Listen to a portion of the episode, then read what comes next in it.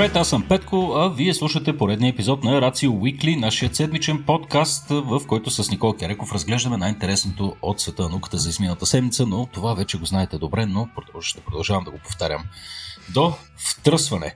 А, днешният ни епизод ще е, както се казва на английски, All Over the Place. Ще се фокусираме малко върху космос в началото, после ще си поговорим малко и за животинското царство.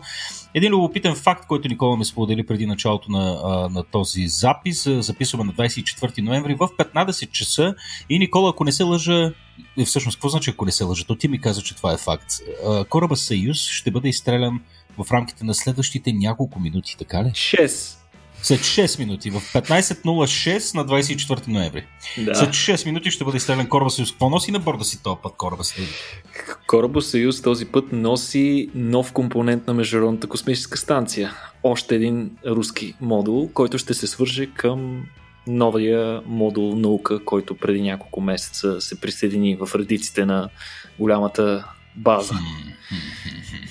Ами, много интересно. Има ли къде се гледа на живо това, бе, Никола? Се в момента се гледа, има NASA Live. Даже а. съм го отворил, за да може, като стигнем до тази новина, да проверим дали е излетя успешно. Добре, искаш да почнем да разбирам с друга новина, така ли? С какво искаш да започнем днес? Ами... Хм. Аз чакам, ако знаеш какво искам да започна пък аз, между другото. Давай. С нещо, което забравих, макар всеки път, всеки път да си припомням. Да благодаря, разбира се, на нашите спонсори. Виж, сега хората ще се ядосат. Так му щяха да влязат в историята. Както и да е, но това все пак е важно да благодарим на нашите партньори от OntoText. OntoText, дами и господа, както вероятно вече сте чували, е българска компания, която създава иновации в областта на семантичните технологии, свързани данни, анализ на текст, машинно обучение и изкуствен интелект. А, те подкрепят Рацио, защото ние заедно целим да упростяваме сложното, точно както те превръщат сложни технологии в работещи, прагматични решения. Може да научите повече за тях на ontotext.com и сега след това обявление се връщаме отново към Никола и започваме с неговата тежка въздишка. Защо въздъхна бе, Никола, преди да кажеш за е да рече? Ами, Петко, не знам как да ти го кажа. Аз вече няколко пъти съм споменавал какви кошмари ме спохождат нощем, но ето, че може би част от тях ще се осъществят за нещастие. Е, имахме лек инцидент, Петко, с космическия телескоп Джеймс Уеб. Да, бе. А, да, и не е никак смешно, в интерес на истината. Подозирам, че хиляди астрономи по целия свят са на ногти в момента, изправени на ногти, защото нещото се случва буквално в последния момент, преди изстрелването, беше планирано за, за следващия месец. Брато, планирането, така планирането, планирането беше изстреляно. Изстрелването беше планирано преди 10 години. има нещо такова, има нещо такова, но на 22 понеделник а, освен нали, ужасяващи новини с а, преобърнати автобуси и така нататък, дойде и кошмарната новина директно от НАСА, които обявиха а, за въпросния инцидент, който се е случил в, а, на полигона в Куро, Френска Гвиана, където апарата в момента стои и предстои да бъде изстрелян с ракетата Ариана 5. Какво се е случило точно? Ами докато са се опитали да прикрепят телескопа за така наречения адаптор. Адаптора е връзката между апарата и горната степен на ракетата, която съответно ще го, изне, ще го изведе в а, а, висока орбита и в последствие по посока на Лагранж 2 точката. Та, по време на това сглабяне, една от застопоряващите скоби неочаквано, неочаквано е изпуснала. Сещате се, става дума за много големи апарати което е предизвикало много силна вибрация, която е преминала през целия корпус на апарата. От НАСА съответно са реагирали, като са сформирали веднага борт, който да тества дали не са възникнали по-сериозни повреди в телескопа при въпросния инцидент. Не е ясно, на външен вид нали, нещо не е щупено, но тъй като става дума за изключително чувствителна апаратура, съответно трябва много внимателно да се изследва каква е ситуацията и състоянието на телескопа в момента и особено на неговата оптична система. А, което автоматично доведе и до отлагане на изстрелването, което беше планирано за 18 декември като в момента новата дата е само 4 дни по-късно, 22 декември, но това е обявено от НАСА като най-ранната дата, в която може да се случи изстрелването. след като след десетилетия забавяне, наистина и десетократно превишаване на бюджета. Първоначалният бюджет на Джеймс Уеб беше само 1 милиард. В момента сметката набъбна до над 10 милиарда долара. Размерът на вълшебното огледало на наследникът на Хъбъл е 6,5 метра, като се очаква съответно апарата да достигне орбита на около 1,5 милиона километра от Земята, т.е. апарата няма да е никак близко, затова няма да имаме никаква опция да го ремонтираме. И съответно всички инженери искат да бъдат сигурни, че преди да сме го пратили в космоса, знаем със сигурност, че ще се отвори ще работи както се очаква от него. О, боже мили, ега ти е попеята, верно, с, с този телескоп. А, да, освен, между другото, това, че телескопа му е скочила десетократно цената, очевидно има и друго нещо, което е много противоречиво и това се оказва неговото име. Това, това е нещо доста ново за мен, Никола. И ме изненада сега, като го видях в бележките. А, за какво става въпрос? Ами всъщност, това е доста интересен а, въпрос. А, поне тук изглежда, че въпросът е на път да се разреши, но всъщност от месеци, забележи, тече дискусия, която иска да промени името на телескоп. Което е нали, истинска лудост, след като астрономи, любители, учени очакват Джеймс Уеб, нали, буят се буквално с това име mm-hmm. и изведнъж серия от учени заявиха, че не искат телескопът да се да бъде кръщаван на Джеймс Уеб. А, каква, каква е причината? Да. Каква е причината, ще кажа малко по-късно, но всъщност добрата новина, или да го кажем до някаква степен добрата новина, е, че от НАСА обявиха резултатите от официалното разследване, което беше инициирано в следствие на различни доклади и официално обявиха, че няма да му сменят името, така че няма да се налага да свикваме да го наричаме по друг начин. Джеймс Уеб си остава Джеймс Уеб. Е, не, то, а... сега ако питаш мен е голям прас, нали, ако според мен не е чак толкова big deal нали, да се промени някакво име, но мен ми е интересно защо изобщо в, се е повдигнала темата. Защото беше инициирано разследване а, срещу бившия шеф на НАСА, Джеймс Уеб, като разследването е по обвинения, свързани с терор срещу общността на хомосексуалните и хората с нестандартна сексуална ориентация. А, трябва да кажем, че. значи по терор, бе, Никола? Ами, всъщност, по времето, в което той е бил администратор, главен администратор на НАСА, в Американската космическа агенция е било абсолютна практика хората с хомосексуални наклонности да бъдат малтретирани или директно отстранявани от програми като има серия от свидетелства, включително едно конкретно, няма, не си спомням името на служителя, който е бил директно уволнен в момента, в който се е разбрало, че има такива наклонности. Може ли да ми напомниш за кои времена става въпрос? С кога е ръководителта на агенцията? 60-те години или се пада това? 7-80-те някъде. 7-80-те, я да видим. А, от, не бе, от 61 до 68 е ръководител. Да, значи 60, да. 60-те години, ми точно в, в периода на най- най-големи а, напрежения в агенцията, свързани с космическата надпревара с Съветския съюз, а, тогава се е смятало, че на хората с подобна сексуалност поради някаква причина не може да им си има доверие, което е било абсолютна лудост, но както се сещаш, това е било валидно в а, абсолютно целият държавен апарат на щатите и особено в по-отговорните позиции изобщо са се допускали такива хора, което е принуждавало хората с такава ориентация да крият това а, по всякакъв начин, включително с а, сформиране на фиктивни бракове с техни приятели, които просто за да ги защитат от, а, от а, негативно отношение а, са се встъпвали в подобни неща. А, наистина това е било по-скоро е било тенденция. Тук а, основното, основната причина, поради която Джеймс Уеб най-вероятно се е придържал към това, е било факта, че това е било ритъма, по който са се движили нещата. Не е той бил човека, който го е наложил, по-скоро той е бил един от хората, който е бил длъжен да следва а, mm. тази линия, която между другото дори е била наложена от самия президент на щатите. А, много е спорен този период. Наистина много неприятно и дискриминативно отношение е имало тогава към тези хора, които между другото са представители на един от най-талантливите групи хора в, в света, не само днес, но и тогава. А, да, в отговор на това, а, в отговор на в отговор на становището на НАСА, с което те обявиха окончателно, че това ще му е името, е стартирана петиция, която е подписана от 1200 недоволни учени от решението.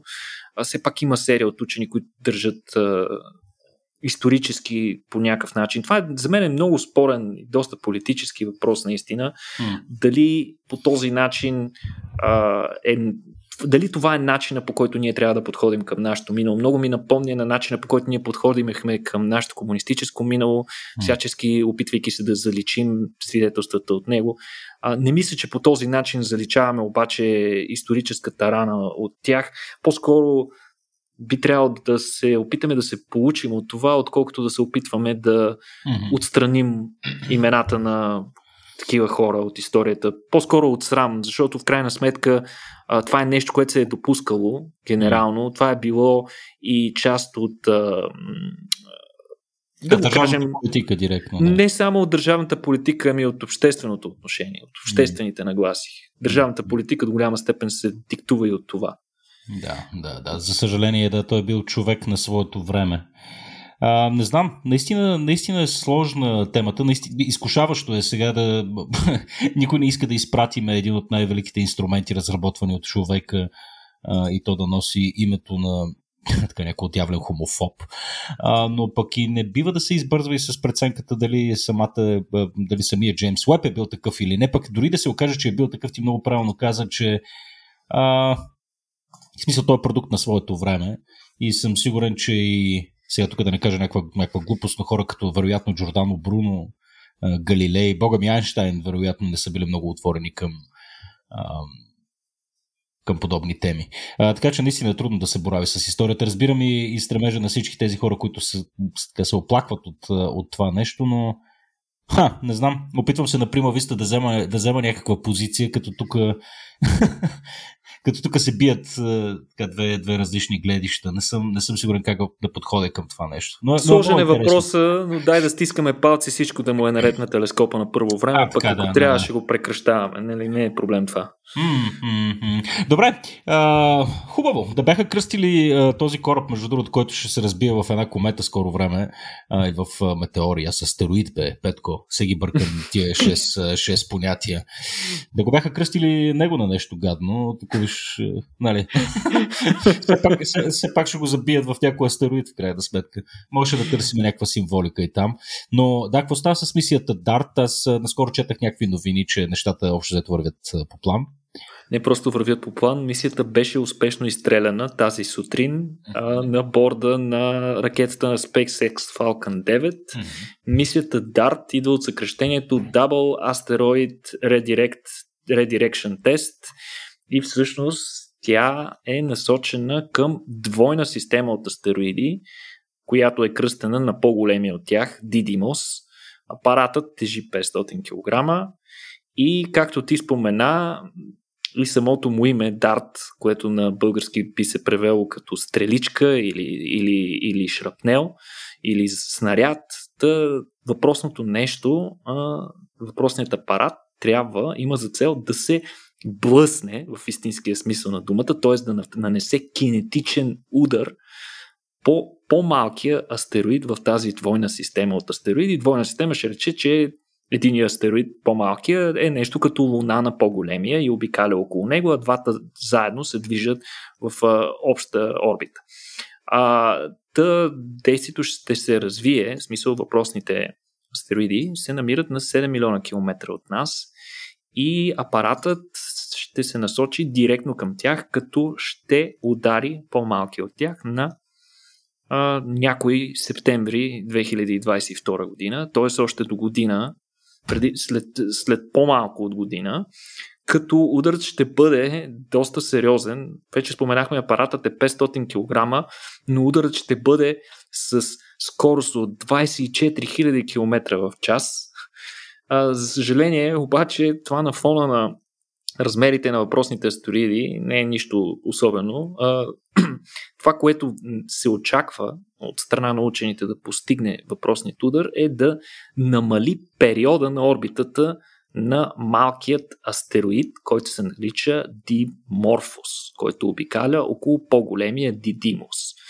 И идеята е малко да му намалят да намалят а, периода на орбитата буквално с няколко минути, което обаче а, ще се отрази до някаква степен, макар и малка, промяна и в неговият курс.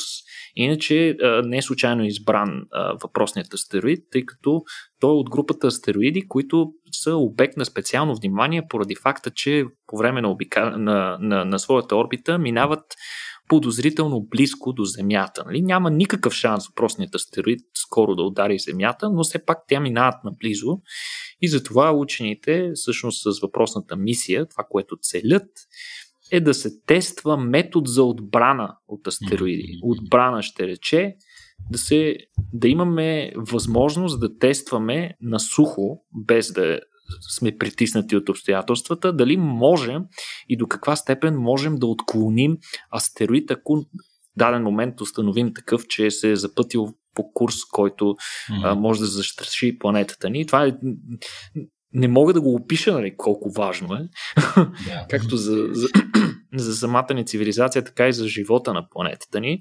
А, така че това, което ще наблюдават учените е до каква степен ще успеят да се отклонят двата астероида. А, и а, това нещо ще бъде засечено веднага след сблъсъка, като се използват мощни телескопи на Земята, които ще изчислят веднага каква е промяната. Но не просто това, въпросната мисия а, работи в тясна колаборация с друга мисия, която пък е на Европейската космическа агенция, която ще бъде изстреляна няколко години по-късно. Това е мисията Хера, която през 2026 ще дойде в орбита около двойната система от астероиди, за да види и заснеме отблизо а, какъв е резултатът от ударът на а, въпросния дарт. Mm. Така че а, малко по-късно ние ще можем да видим и отблизо какви са резултатите. Иначе а, въпросният а, апарат а, има само един инструмент на борда си. Това е една специфична камера, чиято цел е да удари а, астероида. Значи, тук имаме две много големи предизвикателства, които на пръв поглед може да ви звучат просто, но всъщност са доста сложни. От една страна трябва да видим дали изобщо можем да го оцелим. Защото mm-hmm. не знам дали може да си представите, но а, въпросните неща а, буквално, да кажем. А... Е, това е аналогията е с куршум да оцелиш куршум. Нещо, точно нещо така. Такова, да. Точно така. Буквално, буквално десетки минути преди сблъсъка, астероидите от гледната точка на камерата на борда на апарата ще изглеждат като един пиксел. Mm. един пиксел, към който той трябва да се стреми, и, а пък по-малкият астероид изобщо няма да се вижда. Той ще стане видим чак някакви секунди буквално преди удара, така че всичко трябва да е много прецизно и на всичкото отгоре траекторията трябва да е правилния начин, перпендикулярно на уста, въртене, насочено директно към центъра на масата, иначе няма да има толкова силен ефект. Така че е, имаме доста технологични предизвикателства, които тази емисия предстоят. Ще следим стрикно какво се случва там. Да, то това е, е правилния вид оръжие космическо, което трябва да тестваме, не да правим глупости като руснаците. Но като си говорим за руснаците, все пак те продължават да правят и хубави неща. Сега ние в началото на подкаста споменахме, че записваме точно в момента, в който се изстрелва кораба Съюз. Как върви изстрелването, Никола? Той е преди 14 минути започна. А, да, да. Гледам, че апарата вече е във въздуха, получават телеметрични данни вече руснаците, така че вероятно в следващите няколко а, минути ще се разбере а, до каква степен е била успешно изстрелването. Пък а, няколко часа по-късно новият модул, който носи а, ракетата Союз, който се нарича Причал, след няколко часа той ще се свърже с а, модулът наука. Петко, ти си по-добър с руски от мен. Как се превежда причал директно? А, нямам никаква идея, Никола, между другото. Малко с срам. Ами, да начина по който това, което прочетох аз е, че е точно нещо като адаптор. И това е неговата основна роля. А, той ще замени вече пенсионирания модул, който беше а, изхвърлен да изгори в земната атмосфера преди пристигането на модула наука. А, та, въпросният модул Причал има пет налични порта за скачане с различни руски космически апарати, mm-hmm. като това ще даде освен това възможност а, модулът наука да бъде презареждан с гориво, което на този етап все още го нямаше а, изстрелването, както казахме, вече се а, излъчва се на живо, който иска може да си го пусне в последствие. Ние ще пуснем някакъв линк към тогавашния лайф, ако някой го е пропуснал. А, иначе, много интересният факт е, че малко преди изстрелването излязоха много готини снимки от подготвената а, ракета Съюз 2.1B, която, ще бъде изпол... която беше вече използвана за изстрелването на апарата. Mm-hmm. А, действието се развива на Байконур, като там бяха снимани и чичковците, Петко, които пазят, които си бяха опитомили лисица. Ха! Лисица, която хранят там. Той комплекса на, на космодрума Байконур е нещо главозамайващо огромно в Казахстан. А, и очевидно от скука хората там си бяха опитомили лисица, която присъстваше на снимките на фона на ракетата. Беше много интересно. Ами, добре, да пожеламе успех и на кораба Съюз. Щях да кажа прав им път. Нямам представа защо, Никола. А, може би, в смисъл, малко се, малко се разсеях от новината, която следва, тъй като а, ти отново, така имаш, имаш често способността да ме изненадваш. С тия месоядни патици сега, да, Никола. Еми, това специално трябва да кажем, че има група хора, Петко, а, които слушат нашите подкасти и които а, твърдят, че космоса им идва в повече. Mm-hmm. Бързам да ги зарадвам. Приключихме с космоса. Това беше задължителна програма. Просто наистина много интересни неща се случиха. Буквално в последните няколко дни трябваше да ги отразим другите хора, които обичат космос, нямаше да ни го простят. Но приключихме с космоса, слизаме на Земята, вече си говорихме за лисицата. Всички знаят лисици, но чували ли сте за месоядни патици? Наистина. Такова нещо, Петко, съществува. За мен лично също беше изненада, че го има, но а, само по себе си, освен че звучи като филм на ужасите, а, това нещо дори не е и ново, се оказва.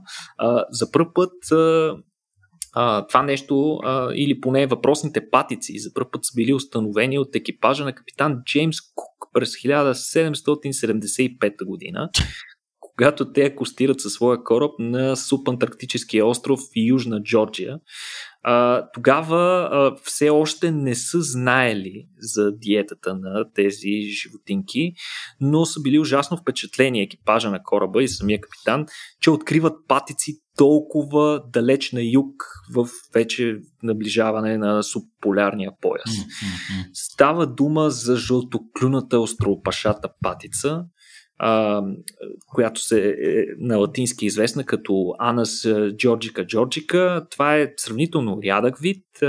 Храни се, забележи, нали, по принцип през по-голямата част от времето тя си се храни като останалите патици с а, растения, с а, а, от време на време някоя друга скаритка или нещо такова, но освен това те сте демонстрирали изумителен, изумително всеядство, като в а, определени ситуации се оказва, че могат да консумират, забележи, мъртви тюлени. Основно. Е, а те са маршояди, те не са. Маршояди са. Наловуват. Морски слонове основно. Mm-hmm. Като това е много необичайно. Единствената известна нам месоядна патица. Иначе повечето са си вегетарианци, но mm. тази очевидно а, и се налага. А, а сега... тя, чакай само, само да попитам, тя е ексклюзивно и само яде това или се храни с други неща? Смисъл... Не, то, то, точно това е интересното. Не, не се храни само с тези неща. Това по-скоро е някакво средство за адаптация на, на, на птицата, тъй като а, не през цялата година в този район на Земята има достатъчно количество от храната, която по принцип предпочита растителната. Има периоди, в които няма достатъчно храна и затова и на нея се налага така да се каже да демонстрира едно опортунистично поведение и а, да се, адаптирайки се към суровите условия на субарктика, а, да похапва мършица, разбира се. Mm. Похапва буквално каквото има. Вероятно би изяла и нас двамата с Петко, yeah. с теб, ако, ни, ако и се отдаде такава възможност. А, но, нали, трябва да кажем, че това наистина е някаква форма на адаптация, която патицата най-вероятно е прибягнала към нея сравнително скоро, а, тъй като въпросните патици нямат никакви а, очевидни приспособления за, а, за хищния си начин на хранене от време на време. Тоест, те нямат остър клюн, нито имат остри ногти, подобно на грабливите птици и на месоядните птици. А, като обаче те прибягват по много ексцентричен и вълнуващ начин към консумацията на а, тюленско. А всъщност те изчакват а, трупът на тюлена да се да поумекне или пък някои от маршоядите вече да започнат да го консумират. В момента, в който някъде в трупа вече има тупка, патиците веднага се втурват в действие. Те буквално се гмурват в дупката, вкарват си цялата глава и започват да ядат а, а, отвътре, нали, за да удовлетворяват хранителните си нужди. Като е много интересно, че те действат в екип много често, докато една патица се храни, другата наблюдава, за да види дали а, няма някакви а, заплахи, за да предупреди на време другите патици. Т.е. те се събират и на групи в тези периоди, за да, което им дава някаква дава им известна известна полза, дава им възможност да избягват и хищничество, да се пазят една друга. Иначе това не е първият такъв пример, в смисъл при който животно, лишено от нормалната си храна в даден сезон, прибягва към хранене с други източници. Например, в Канада, забележи Петко, е установен, че снежния заек също похапва мършица в периодите, в които няма достатъчно растителна храна или, или кора на дървецата, която да обели. А, като дори има регистрирани случаи, в които заека яде части от трупа на собствените си най-заклет враг и това е а, а, канадския рис, а, не знам дали можеш да си го представиш това наистина един рис, който похапва, а, един заек, който похапва рис. Аз се опитвам да си го представя и винаги ми идват аналогии от Монти Пайтън. Абсолютно. Но патицата, само да кажа, тя не е много, много, многочислена. Поредният пример за любопитно животно, което обаче е застрашено от изчезване, за съжаление отново под влияние на хората, ние сме ги довели почти до изцяло изчезване, като сме внесли плъхове с корабите, които са посещавали въпросният остров Южна Джорджия плъховете, като са се заселили на острова, са започнали да се хранят с яйцата на птиците, които до тогава въобще не са имали възможност да се адаптират към хищник, защото е нямал нито един такъв хищник а, mm. на този остров. През 2018 година обаче завършва изключително амбициозен многогодишен проект за унищожаване на всички плъхове и, и инвазивни хищници, които са внесени на острова, точно с стремеж да се възвърне а, биологичното му разнообразие такова каквото е било преди, а, като тогава а, проекта наистина обявява успех, успели са да унищожат всички плъхове, така че поне на този етап бъдещето на патицата месоядка е, изглежда много по-светло, отколкото на други видове. Хм. Какви неща прави еволюцията, между другото? Макар, че нали, и това не ме изненадва, защото все пак като няма никакви, е, като няма нищо за ядене да му се не види, и той и аз си похапна мършичка и, и торф. Човешко? Е, ми, има и такива случаи, знаеш. Точно така. И аз да. предполагам бих посегнал. Били посегнал. Не, аз, сега, аз сега малко искам да те изстрелям, може би, две-три новини по-надолу, тъй като като си говорим за адаптация, тук е интересна и тази новина, която и аз между другото попаднах на това нещо, двамата независимо сме стигнали до там. И искам все пак да обърнем внимание, тъй като е изключително интересно и е така, а, пример за това, че еволюцията не действа само в рамките на милиони години, а, а всъщност може да, така да окаже и сериозен ефект върху видовете и за сравнително кратко време. А, и това е случаят с а, нарастващото количество слонове, които се раждат безбивни. Искам Точно да ми така. разкажеш малко за това. Точно така, Петко. Това е много интересна новина а, и още по-интересното при нея е, че историята за тази новина оказва се, че основният двигател е учен, който изобщо не е специалист по слоновете. А, един, става дума за един по-скоро херпетолог, който се занимава по-скоро с а, кущери. Това, което той прави, нали, не е свързано директно с слоновете, но от време на време човека се интересува от други неща и през нощта а, късно вечер е гледал някакво клипче в YouTube, на което е видял, че много женски слонове а, се наблюдават, че нямат вече бивни в основно действието в клипчето се развива в резервата, в един резерват в Мозамбик, което е много неочаквано, тъй като се смята, че едва 2% от възрастните слонове нямат бивни. А, оказва се, той после започна да разпитва колеги наоколо и се оказва, че никой реално не е изследвал задълбочено въпросния феномен. А, за това обаче той се е свързал с някакъв негов а, колега, зоолог, който му предстояла а, предстояло му а, да реализира някакъв проект и командировка в същия резерват. Използвай и... красивата дума експедиция. Добре, експедиция в, към същия резерват и всъщност той му казва ми, нали, ако искаш ела заедно с мен, много готино учения беше казал, че общо взето са му трябвали точно части от милисекундата, за да вземе решението. Та Последствие той се озовава в Африка на един хеликоптер, който брои слонове, нещо, което никога не е подозирал, че ще се случи. Но какво се оказва, какво са установили учените? Оказва се, че броят на женските слонове безбивни се е увеличил изключително много за последните 30 години. От първоначално детектираните 18,3% до 33%, т.е. една трета от женските слонове, женските африкански слонове в резервата в Мозамбик са били, резервата се казва Горонгоза, между другото, един от, едно от най-недокоснатите кътчета в, в Африка. А, и учените веднага започнали да търсят на какво се дължи това. Между другото, за да установят това, те са използвали исторически данни, т.е. наблюдавали са клипчета, претишни преброявания на слонове и така нататък, за да видят каква е била частотата на слоновете безбивни а, тогава. Установява се, че това не е случайно. Тъй като през 1977 година, т.е. цялото нещо е свързано и исторически а, с развитието на нещата тогава, на политическата обстановка, mm. да в Мозамбик започва сериозна гражданска война.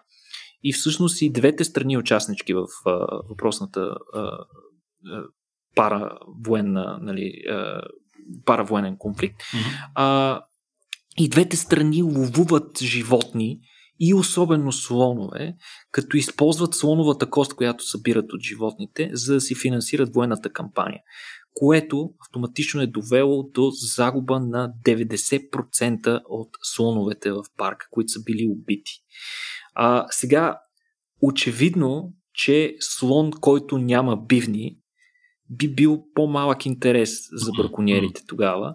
И тук наблюдаваме много интересен ефект, при който браконьерството е сериозен фактор на естествения отбор. Тоест, по-високия шанс за оцеляване на слоновете безбивни води до това, че един, едва един на всеки 6 оцелели слоно от този конфликт са били с бивни. Което, разбира се, е довело до отрояване на броя на женските безбивни а, като а, в последствие учените са се опитали да видят дали и как това е свързано с генома на животните, до каква степен това се е отразило на генетично ниво на слоновете и те са секвенирали а, слонове, а, африкански слонове с и без пивни а, и са установили връзка с един конкретен ген, който се нарича AML-X и се намира в Хикс хромозомата на животните. А, при хора. Е, това е ключовото, между другото, защото ти продължаваш да повтаряш женски слонове, женски слонове и започнах се задавам въпроса, що аджаба само женски. Да, много е интересно. Мъжките слонове, мъжките африкански слонове не са били засегнати.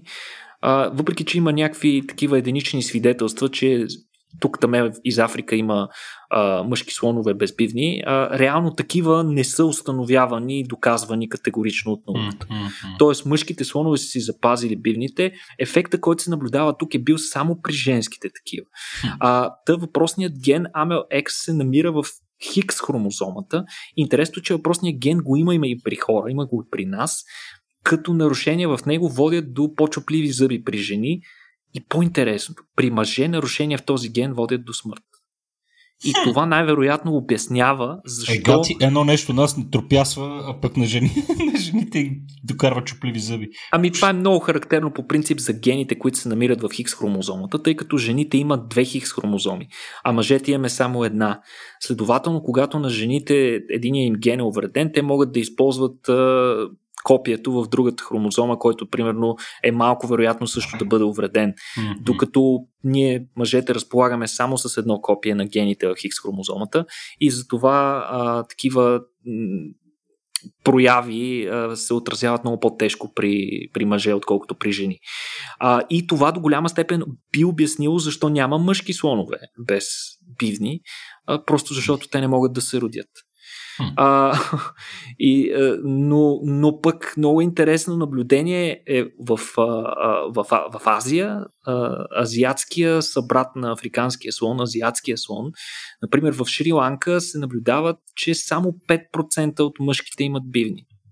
Така че, вероятно, тук при тях е възникнала някаква друга мутация, която е довела до загуба на бивните и при мъжките слонове, която в последствие при селекцията, която хората са направили на тези животни, докато са ги опитомявали, постепенно са взимали вероятно такива безбивни, защото е било доста по-лесно да се а, манипулират и дресират такива животни. А, иначе, какви биха били последствията от загубата на бивни? Изобщо за какво им е наслона, за какво му е наслона бивне? Ами бивните са много важно средство, освен, нали, очевидно, естетически а, да разпознаваме слона без, с, по, по неговите бивни. Нали, ние сме виждали, младите слонове нямат бивни mm. или пък имат много малки, някакси изглеждат незавършени, Петко. В смисъл, mm. Факт. Да, просто а, дълбоко вродената ни представа за това как би изглеждал един мамут, да кажем, а, ясно се отразява и на отношението ни към слоновете. Според мен е много първично ниво. Просто като няма бивни, ми не е същия слон. Но бивните са важно средство, а, което помага на слоновете да копаят дубки, с които дубки в почвата те могат да се а, добират до минерали и най-вече до а, подводни източници, тъй като а, имат нужда от ужасно много вода слоновете. Те са големи животни и, имат дълги миграции и едно от най-важните неща е достъпа им до вода. А, нали, не случайно е възникнала израза помни като слон, всъщност един от най-важните аспекти на матриарха, това е женския слон, който е водач на стадото, е точно огромния опит, който той трупа при дългогодишните си миграции, да помни къде точно има вода, за да може там да разкопае. И освен това, тази вода обикновено е недостъпна за другите животни, защото те нямат бивни а пък слоновете имат и с тяхна помощ те могат да изкопаят дубки петко с размер на целия слон, oh. които много големи дубки. Че то бивната не изглежда като лопата, бе, не ми изглежда баш пък като... Е, помагат си с помощта да. на тези бивни доста добре и по този начин могат да стигнат до важни минерали и вода, които са жизненно важни за животните, иначе биха умрели. Освен това, с помощта на бивните пък те белят кората на дърветата, с което а, така а, отслабват тяхната структура и им помага след това да ги събарят. Като съборят дървото, могат да се хранят от него, но изпълняват и важна роля, защото в, в, в, дълготраен, в дълготраен аспект слоновете изпълняват такава функция подобна на бобрите като екосистемни инженери, защото събаряйки дърветата, те реално поддържат хабитата на саваната, а, не позволяват на горите да настъпват много, така че животните, които са адаптирани към открити ливади и открити местности, да имат хабитат къде да живеят. Съответно, намаляването на способността на слоновете да бутат дървета, съответно ще доведе до отстъпване на саваната заради настъпването на дърветата. Така че тук виждаме, че ефекта ще бъде не само върху слоновете, но и върху други животни, които са свързани, свързани с, с това. Иначе това е поредният пример как нашата човешка дейност може да променя траекторията на еволюцията и това нещо да се случва в рамките буквално на две поколения. тази война в Мозамбик е довела до тотално, тотална промяна на фенотипа, на начина по който изглеждат слонове. Иначе в момента няма война там. Биолозите предполагат, че ако нещата продължат по този начин, вероятно ще им отнеме 6-7 поколения на слоновете да се възстановят, т.е. да си възвърнат бивните, които са много важни. Нали? Наистина, липсата на бивни им дава голямо предимство срещу браконьери, но пък голям недостатък, що се отнася до намирането на вода и минерали. Mm-hmm. Много неприятно. Добре, да продължим с кондорите, ако искаш. Така и така сме тръгнали да си говорим за някакви интересни адаптации. А, за кондорите също, също останах изненадан, тъй като при птиците поне е характерно, че за да имат птиците поколение, са необходими мъжка и женска, нали така смисъл? Не случайно на птици, птиците са символ на поетичната любов и на моногамията. Та, оказва се, че на кондорите не има май необходимо това, така ли излиза? Така се оказва. Наистина революционно откритие. То обиколи доста емисии, включително мисля, че в, в една телевизионна емисия българска хванах леко отразяване на тази новина. Новината всъщност става дума за обхваща конкретен тип кондори. Става дума за калифорнийските кондори, които през 1983 година са били докарани почти до пълно изчезване. Тогава са останали само 22 двойки, а, буквално на границата на изчезване е бил вида, като от тогава а, специалисти, зоолози и орнитолози ги размножават в плен и след това пускат животните, за да пускат животните на свобода, за да дадат възможност на вида да се възстанови възможно най-бързо.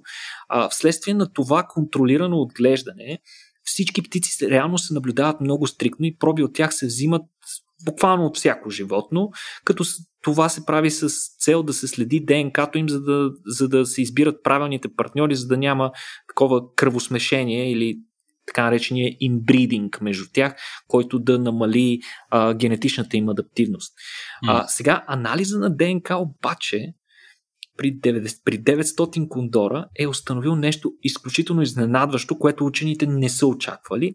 Те са установили, че две от женските са излюпили малки без бащи. Тоест 100% от ДНК-то им идва от майката. Един класически пример за истинско непорочно зачатие, което не е чак толкова често сред гръбначните животни. А, оказва се, че вероятно по някакъв начин яйцата са се самооплодили, като буквално са удвоили генетичния материал на женската, без да без за целта да, да има нужда от сперматозоити и изобщо от мъжка намеса. Mm. Процесът се нарича партеногенеза. Той е характерен по принцип за доста други видове, основно безгръбначни, но доста по-рядко се среща при гръбначни. Иначе интересен факт е, че и двете майки са имали предишни малки, които са имали бащи. Тоест, те не са били лишени от мъжки индивиди, но просто в даден момент нещо се е случило. Дали са решили, писнало име от мъже и са решили да си, да си се оправят сами, не е точно ясно каква е какво точно се е случило. А, за съжаление, докато се установи въпросното нещо, тъй като м- анализа е на, на, на стари проби, събрани от преди години, докато го установят животните, и двете са били мъртви, и двете майки са били мъртви. И по-интересното е, че и двете получени малки животни също са а, умрели. А, те се, тъй като те са продукт на въпросния процес партеногенеза, те се наричат партеноти. И двете животни са били мъжки. А, имали са е, имали сериозни здравословни проблеми в интерес на истината и са умрели доста по-рано от обичайното за продължителността на средностатистически кондор. Единият е имал толкова увреден гръбнак, че в крайна сметка а, учените, които са отговаряли за размножаването им, са решили изобщо да не го пускат на свобода. Той е умрял в плен. А, сега, любопитният въпрос, който Петко очаквах да ми зададеш, добре като са, като са майки, като цялото ДНК идва от майката, mm-hmm. защо са били мъжки и двете животни? Крайна Ха. сметка, ако са пълно копия на майката, би трябвало да бъдат женски. Нали а, така? Да, но се не види верно е така. Точно така. Това е много интересен пример за това, че въпреки, че сме гръбначени птиците и хората, всъщност при птиците пола се унаследява по друг начин. Там има нещо, което се нарича хомогаметност и хетерогаметност. Сега ще го обясня.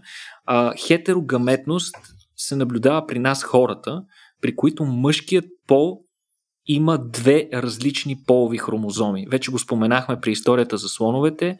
Хикс и Y хромозома означава мъжки индивид.